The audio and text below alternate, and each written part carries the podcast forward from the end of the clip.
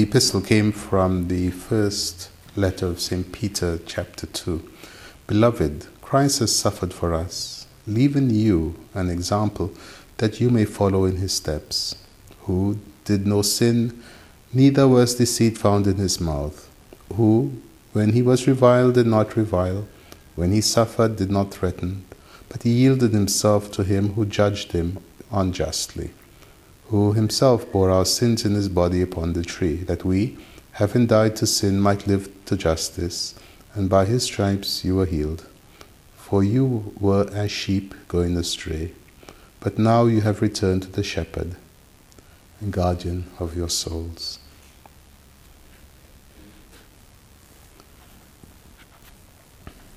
Christ came into the world to save sinners. The manner in which he chose to do this was by suffering, by dying for us. But his life didn't end in death, because his life is life. He rose from the dead.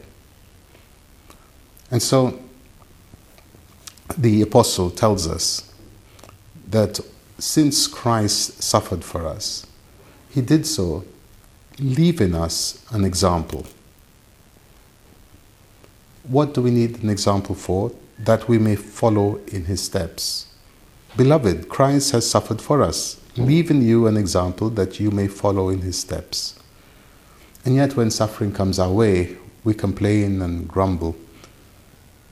The reason, of course, is that we don't look to Christ and so see the purpose to which God has put suffering. Suffering is a consequence of sin. Adam's sin primarily, but ours also. It is something that is inescapable. But Christ, in His goodness, has shown us how we can use something as suffering to our own spiritual advantage. And so the apostle continues Christ did no sin Neither was deceit found in his mouth. Everything he said was truth. In fact, he declared himself to be the truth. And yet, sinless as he was, he embraced it willingly. When he was insulted, when he was reviled, when he was called an impostor, when he was accused of having a demon, when he was accused of being a Samaritan, when he was accused of being against Moses, when he was called an enemy of God, he said nothing in his defense. And he suffered. When he was threatened, he did not make any threats in return. He accepted everything so that he could leave us an example. How difficult it is for us when we are offended. How difficult it is not to retaliate. But that's because we don't look to Christ. The apostle later on goes to say, There's nothing special in being punished for doing wrong. In fact, it is the consequence of justice. But there's great merit to be punished when one is innocent. And that's because Christ left us an example.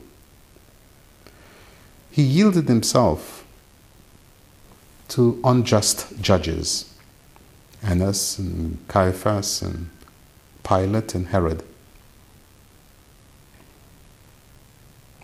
He made no defense. He responded to the high priest because the high priest invoked his authority. I abjure you by the living God.